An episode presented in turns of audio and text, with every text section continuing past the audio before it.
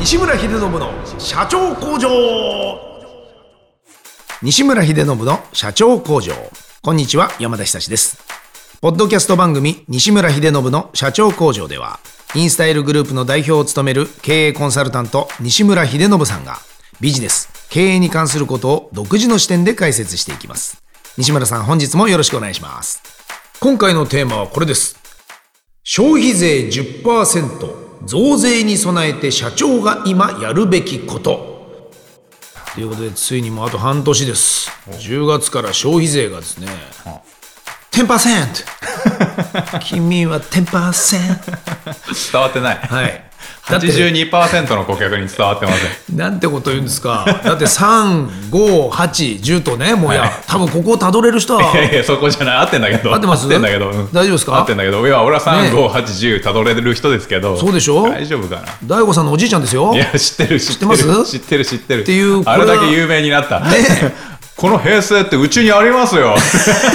っていうね、いや、僕たちにとってはなんかもう本当に悪みたいに見えている税金ですよ、これ。なんだと。だってない時代から僕は生きてたから。はい、僕もそうです。ね、突然。なんか子供の頃ね、なんか握りしめてった50円玉がある日、威力を発揮しないことがありました。そうなんですよね。足りない。 51円よ。足りない。しかも小銭がって言われて。 1円。ね、お財布もパンパン、おかげで。で、あの、1円玉特需とかになったりして、一気にね、懐かしいですねっ。ていうことです。で、これがいよいよ10%、10になると、、はいうことなんですが、はい2019年10月の消費税増税までにはい、やらないといけないこと、やっておいた方がいいことなどがあるかというのを、今日はヒデちゃんにずっとなるほど。質問してみたい。はい。っていうのも、はい。多分あれ、5から8になった時も、なんかみんな買いあさったんですよ、なんか高いものを。ああ、いわゆる増税前の駆け込み需要ですそう、ね。大型家電だ、車だ、なんだ、みんな買ったんですよね。これまたありますかね、これ。前回よりはないんじゃないですか。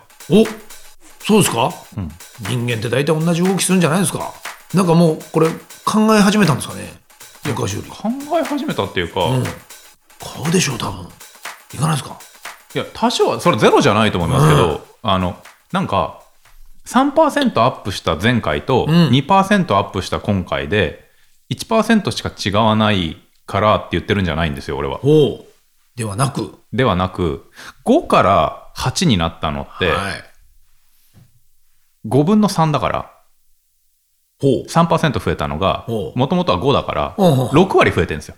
うわわわ結構だね、うんそうやって考えたら、んとてつもない消費税が一気に増えた印象だうん。うんだから、やっぱもう計算したら大体わかるしね合ってますよね。だからうん8をもっこの時とと5で割ったら、もうちょっとだから増加率が出るんだけど、はいはいはいちゃんとした計算、まあいいや。いやでもわかりますよそのもう大体だって消費者もそれを計算したからこれは全然金額違うぞまあ、ざっくり計算したと思うんですよ、頭の中で。ねなんうんか。だけど、今回は8%から10%になるから、うん8分の2だから、うんまあ25%なんですよね。そんなに上がった印象あるかってことだ。今まで消費税が、まあ、ざっくり言ったら60%上がったのと25%上がったのが今回で、だから3%対2%で、あの違いじゃなくて、うん60%アップと25%アップの戦いなんですよ。あ、すごい。こうやって言われたら、全然そんなにうん。はい。イメージないわ。はそっか。い。まあ、もちろん、増税前に買っといた方がいいよねと思う人は、もうもちろん一定量いるんだろうけまあねまあ、どんど、な計算したって一応は上がってるから。はいうん。だけどと。でも、前回ほど大きいインパクトと捉えてないんですよ。その本能的にというか。そうだからもしかしたらあそこまでいかないんじゃないかと。と思ってますね。すごい説。はい。確かに、なんか言われたら僕らもうあ忘れちゃってて、ゼロからいきなり10%みたいな感覚で今ちょっと計算しがちだけど、そうなんですよねそんなことないですからね。そんなことないです。で、もうちょっと言うと、前回ってもうなんか、さんざっぱら頑張って、結局8%になるっていう時は、もうなんかもう、なんていうんですかね、もうどうしようもなくなって、もう振り切って、なんか無理くり、なんかそっちに報道したっていう感じのテンションでしたけどうんうんうんうんなるほどうん、今回って、もちろん、ある程度その路線はあるにせよはい、どっちかというと、もう8%から切り10%までいっちゃうねみたいな、ちょっとぬらっとやると思うんですよ。はいはいはい。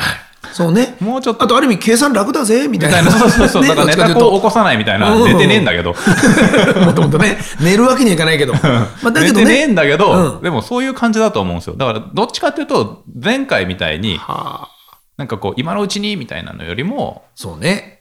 そうか。まあ、これしょうがないことだよね。しょうがないですね。みたいな10%になっちゃいますね。らっしゃい、みたいうんだな。ね。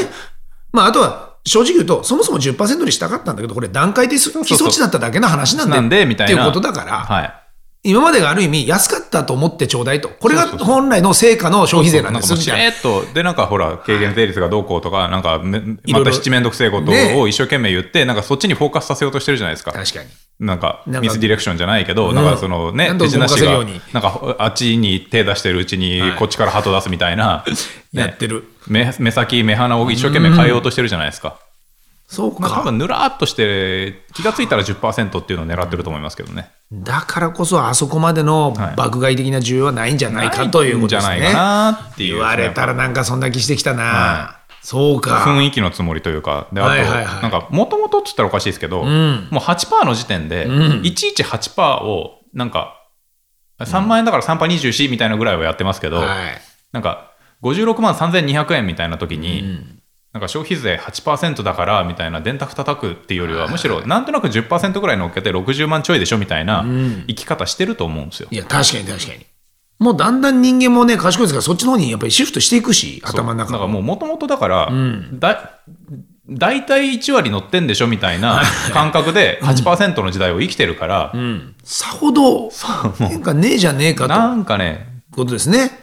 まあ、あとはあれですよね、その昔と違って、そういった定価、売価みたいなものも、今やむちゃくちゃこう、まあ、あの選べる時代が来ちゃってるから、そん,、なにないんですよね。このものったらこの値段っていうんじゃなくなってるじゃないですか。そうなんでなんだかんだ言えば、はもうもちろんその中古市場も、まあね、今までにあるわけだから、そうなってくると、なんかあんまりだと思いまっすてよ。感じですよね、きっとね。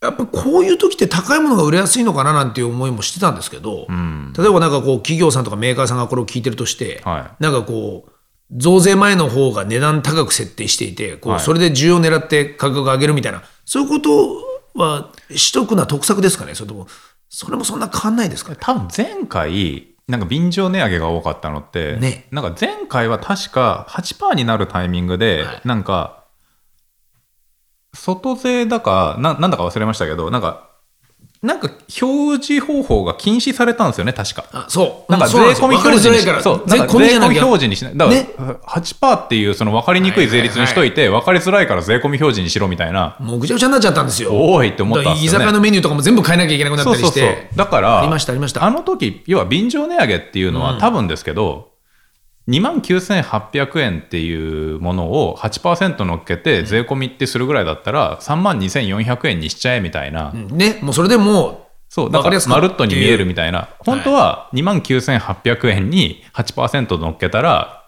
多分ね3万2000何百いくらみたいな話話なんだろうけど、ういいんじゃねえかともう切りよく3万円に1回元をして、で、その後、どうせうん、霜がなんか汚くなっちゃうからしたらおかしいけはそこど、も切り上げか切り下で、げか3みたい万な2400う円、かっこ税込みっていう表示をしたんだと思うんですよね。で、今回って、もうもともと税込みはい表示で、うん3万2400円が3万3000円になるだけだから、うん多分そんなにそこで、まあ、便乗値上げもしかしたらする人も中にはいるかもしれないけど、そうかさちょほっどとしづらいと思う。うんそうですね、もうあまりにもそうなると、今度、ぼったくっていうイメージだけ逆になっ分ちかゃうりやしすいから、そうなんですよ。そうですね、うんだからむしろそうかで、もちょっと便乗値上げするんだったら、うんさっきの例で言うと、3万3000円って便乗値上げじゃないじゃないですか、はいはい堂々と3万5000円とかにしないにと、、そうか、もう見見か見え方としてちょっと変になっちゃうよっていう、多分そうですね、はい確かに。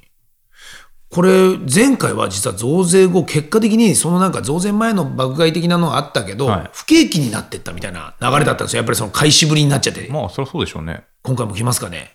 うーんまあそんなにだから爆買いがないから買い控えもないんじゃないですかっていう話ですけどそうかそうか。ひでちゃんのその推論によれば、それもなければ逆にそっち側のあの振れ幅もないから、ないんじゃない基本普通にぬるっと世の中的な消費もぬるっけとど続くたんじゃないだもちろん基本は不景気に増税する頭のおかしい稀有な国ですからこの国はあそうなるんだ。不景気には基本的に減税するんですよ世界的にはああ。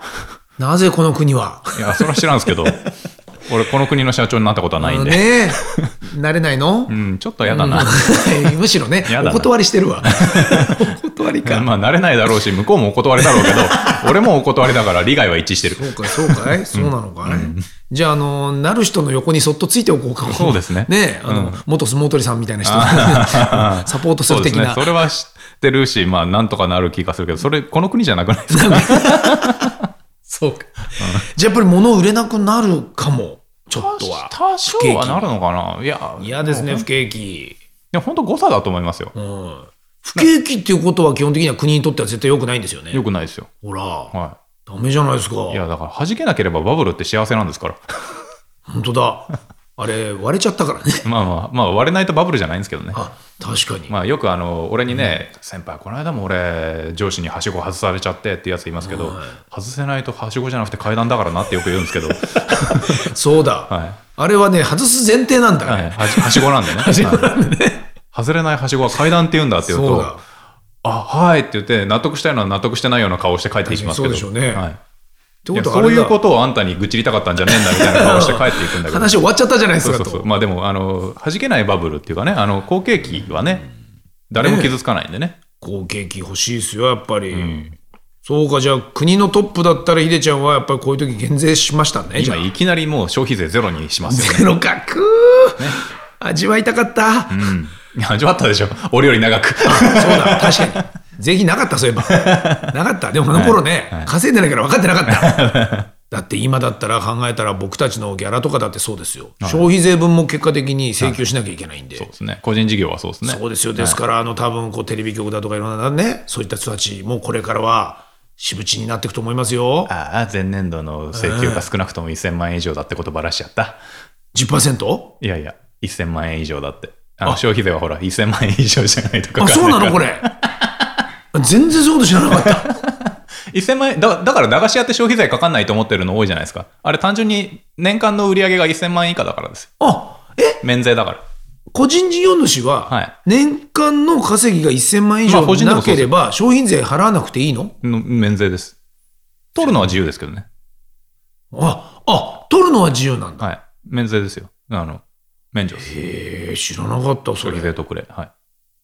てことは、はい今僕考えましたね、いろいろ。うん、いろいろ考えましたか。ねえ、はい一瞬で。聞きましょうか。 ええ消費税は取るのは自由なんですよね、ですからテレビ局から消費税分取って請求しますよね、はいで僕1000万以下の収入にしとけばいいんですかそうですね。そしたらそれ取った10%はもらえますよ。もらえるんですか、はいこれは犯罪じゃないんですか犯罪じゃないけど、1000万円以下にどうやってするんで すかいやいや、まあ、それは知らんけども。どうするんですかっていうより、はだから仕事をセーブすればいいんですねそうです、そうです。そうですよねそうです、そうです。ああでもなんか今聞いたら聞けば聞くほど結果豊かになって ないな難しい世の中だな、仕事セーブしないと1000万円以下にならないってばらしましたよ、今。っていうことだよね、はい、もうもうや めるね。いや、目バがラし怖まくしなたっっててきよたり、え大丈夫です。あの、そのぐらいはないと生きていけないんで大丈夫です。最低でもそのぐらいないと。無理です。無理無理。はい。はあ。ってことは、はい。企業からすれば、まあ、はい高が2%、はい。まあ、でもされど2%、はいっていうことですので、はい高額な例えば設備投資とか仕入れとか、はまあ、例えば僕とかもよく使いますけど、新幹線や飛行機のチケットとか、い。はこういうどうせ払うものっていうのは、やっぱり税引き前にやっておいた方がいいんでしょうか。あ、えあ、増税前にはい。えかかっちゃうでしょ、だって。たくさん。あ、山田さん分かってないですね。あこれ分かってますかさては分かってないですね。はい。全然分かってないですね。えっとね、消費税は、付加価値税と言われるものなので、うん。借り受けと借り払いの差額を納税するものなので、ほ駆け込んじゃダメですよ。要は増税前に、あの、チケットを買ったり高いもの買っといた方がいいですよねって聞かれてるんですよねう。。そえあ企業ですよね。う。うん。ダメ。あ、なんかね、ほら、回数券買っとくとダか。メ。あ、違った。ダメ。危 ねうん。あの、これは、うんじゃあ、あの間違えてる。はい。うちの D がちゃんと細かい表を作ってくれることを信じて、はい。今からお、ご説明を。説明、説明しようすげえ、ポッドキャストで表を説明してくれる。分かりやすい。うん、超わかりやすいですよ。お願いしますあれがこうなってこうなるから、こうなるんですよ。わかったでしょちょっと、いや、分かんない。 あの、お指さして、指さして。 全然分かんなかった、今。いやだから、あのこの右上にこうはい8%って書いてあるだろ、それで左下に10%って書いてあるだろ、うんだからこうだ、わかっただろ。いやいやいうや。 もうやちゃんちゃんとやる、ちゃんとやる。はい、危ねえ。いいここからえっとね有料なのかと思った、今。 すげえなコンサルってと思った今、 そうでしょ、うん、無料ではあれしか教えてくれないなと思っ そう。ザーと G の話しかしない。 た先週先週 それ教えて教えて付あのね、消費税って付加価値税って呼ばれるんですよ。加価値税うん、あの俺よくねこれ説明するときにあの、はいパン屋さんの話をするんですけど、はいはいはあのねいいいぞこれ面白いぞ農家がうん種もみをうん0円で入手して、はいまあ変な話ねで、まあ育てますあのわまあ、育てますわ、はあで収穫しますわと、はあで小麦にしますわと、はいで小麦をあの製粉業者さん粉屋さんに売りましたは売り上げが108万円いつまり消費税 8%, ま8が乗っかってるそう8万円消費税払ってあすうあだから農家としては8万円消費税受け取ってるんですよですねあの製粉業者が108万払ってくれるうちのそうで100す8万万は販売額はい8万円は消費税うんそうですそうです、はいで今度、うん粉屋さんがうん今度パン屋さんに小麦粉にして粉にしてはいはい売るわなはい200万にして売るんですよなるほど216万円はいはそうすると、いうん粉屋さんは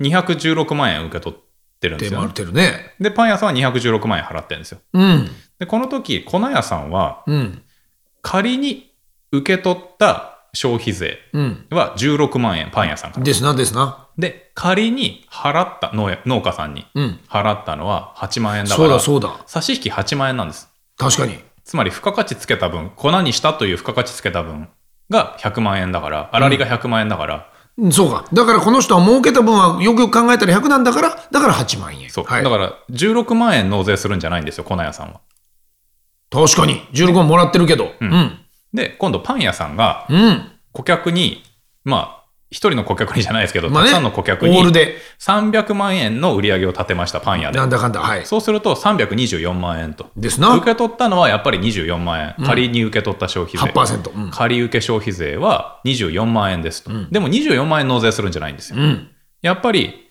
粉屋さんに16万円払ってるから、ですね差し引き8万円なんですよ。はいそうだからこれ全員8万円納税してるんです。自分が付加価値つけた分、本当利だ益出した分。うんまず、消費税の納税ってこうなってるんですよ。だから、1億800万っていう売り上げ、1億円の売り上げがある企業が、仮に受け取った消費税、仮受け消費税は800万円ですって計算するんですよね。はいで、それに対して、あの、固い取引、非固い取引とか今めんどくさくなるんで置いてきますね。はい5000万円の仕入れをしたから、5400万円払った、そのうちの400万円は仮に払った消費税、仮払い消費税400万円。だから、差額の400万円を納税してねって言われるんですよ。うんそうかうんだから5000万円利益出てるじゃないですか。ですねそう。だから、それについての分だけ出してそうだから、付加価値税って呼ばれたりもするんですけど、うんこれ、何が言いたいかっていうと、仮に受け取った分、引く、仮に払った分が納税なんですね。だから、極論ですけど、1億800万仕入れて、1億800万で売ったら、仮受け消費税も800万だけど、仮払い消費税も800万だから、プラマイゼロで、この人は消費税納税しなくていいんです。しなくていいね当然んうんだって売り上げ出てないんだからそう。うん売り上げは出てるけど、あ利益出てないから。売り上げ出てるそう付加価値つけてないから。そう。これが消費税の仕組みなんですよ。分かった今ので企業はこういう仕組みになってます。ってことはさっき言った僕が新幹線の回数券とか買いだめしといた方がいいんじゃないのって言ってもっていうのは、じゃあここ で、あの、さらに複雑な話になりますけど、うんうん1個目の話をはい続けますね。はいじゃあ例えば、6月までうん消費税8%で、はいはい7月から12月まで、要は半年、消費税が10%、消半年消費税が8%の例を作りましょうか。はい例えば例えばね、んこれ頑張って D がきっと後で表にしてくれると思うんですけすごいどすごい突然ね高校期から増税になった場合そうですこだれからか1年間の、まあ、それは1か月目から6か月目と言ってもいいし、はいで例えば1月から6月までうん108万円の売り上げがあって、んさっきで言う仮受け消費税が8万円、はい同じですねは8648ですよね、はい48万円、うん仮受け消費税前期は受け取って結果ね後期うん110万円になっていくわけですよね、はいはい1か月です7ね月から12月まで、はいで10万円受け取ると60万円だから、本来ね48プラス60で、ん仮受け消費税は108万円受け取ってると108万はいはいでまあ分かりやすくするように仕入れも同じ。同じ、金額ね要は利益が出てないとして、はい さっきの例で、うん108万円だとして、110万円だと、最初の例だと、売上合計も仕入れ合計も、まあ、1308万ですよね、とうんうんで、借受消費税は108万で、はい。まあ、要は月100万の売り上げで、うんそれに対して、前半は8万円かかってて、後半は10万円ずつかかってくから、うんうん1308万円が売上合計で、借受消費税が108万、はい。でそれに対して仕入れの合計が1308万でうん。仮払い消費税も108万、んこれでプラマイゼロだからこの人は納税なしこのそうこのき企業はねそうだね。借り受けと仮払いの差額が納税だからっていうのはさっき言った通りです、うん。でさっき山田さんが言った駆け込み需要じゃないけど企業がうん。駆け込んじゃった場合を想定してですよ、はい極論うん。 1月から6月までに216万で、要は200万円分そう、仕入れした場合ちょっと多めにね。うんそうそう。だから、で、その代わり、7月から12月までゼロ、仕入れゼロ、そうだね。しないから。うん、うん。にすると、うん。どうなるこれ。これは、仕入れの金額は、ん合計は1296万円になるわけですよ。はいはいは 216×6 だから、単純い。に。そうだね。ねななんとか安く済んだぞ、これ。そうそうそう。だから、これだけ見ると、うん。借受消費税が、まあ、借受消費税の話する前に、これだけ見ると、1296万と1308万だそからう。、なので、 12万得してるじゃそなう、いちょっと得してんのよ。そまうあそうそう。まあ、当たり前ですよ。2612ですから。ね。そう。安く買えたぞ、みたいなことですよっ。て話だけど、うんさっき言った通り、うん。借受消費税と借払い消費税の差額が納税額なので、借り受け。ほう。借受消費税はうん108万円なのは変わらないんですよ。だね、変わらないね。だけどえ、借払い消費税は96万円だから、うん。あ12万円結局納税するんですよ、俺。この会社。あれ 一緒になっちゃった。そう一緒になるし、しかもキャッシュフロー悪くなるんですよ。あれ 本当 だなんだこの表。うん。だから、駆け込んじゃダメなの。駆け込んでも何にも書き込み 損いや、損っていうかもう、だから逆に、極論だけど、7月から12月に、そんなことありえねえんだけど、あの210 220万仕入れて、はい前半に仕入れしなかったら、うん要するに消費税が高くなってから仕入れししまくって、で例えばね要要するに仮払い消費税が、あの108万を超えたら、消費税還付になってくるんですよ。む しろ。なんだよ。そうだから駆け込みで買うと、うん企業は仮払い消費税が減るから、キャッシュフローは悪くなるのに、に、納税は結局後でしなきゃいけないから。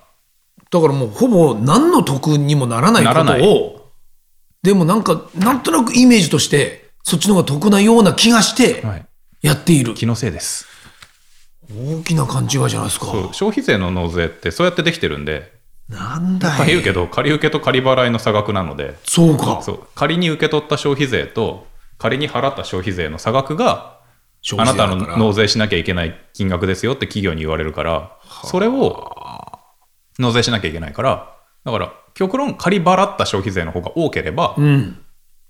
大変だったねっつって返してもらえますよ、うん、むしろね。うん、10万円しか受け取ってないのに12万円払ったんでしょじゃあい2万円返すねって言ってくれるんですようわーこれ消費税のことちゃんと知らない人いると思うけそうど。法人って結構知らない人いて知らない。なんかちゃんと決算してても、んなんか借り受けと借り払いの差額が納税ですよっつって、何言ってんの、お前、それ美味しいのみたいな顔してる人いるんでいるよ。 ここにもいるよ。初めまして前にも。いやいやいやなな、結構長いお付き合いだと思うんだけ ど、消費税については初めまして。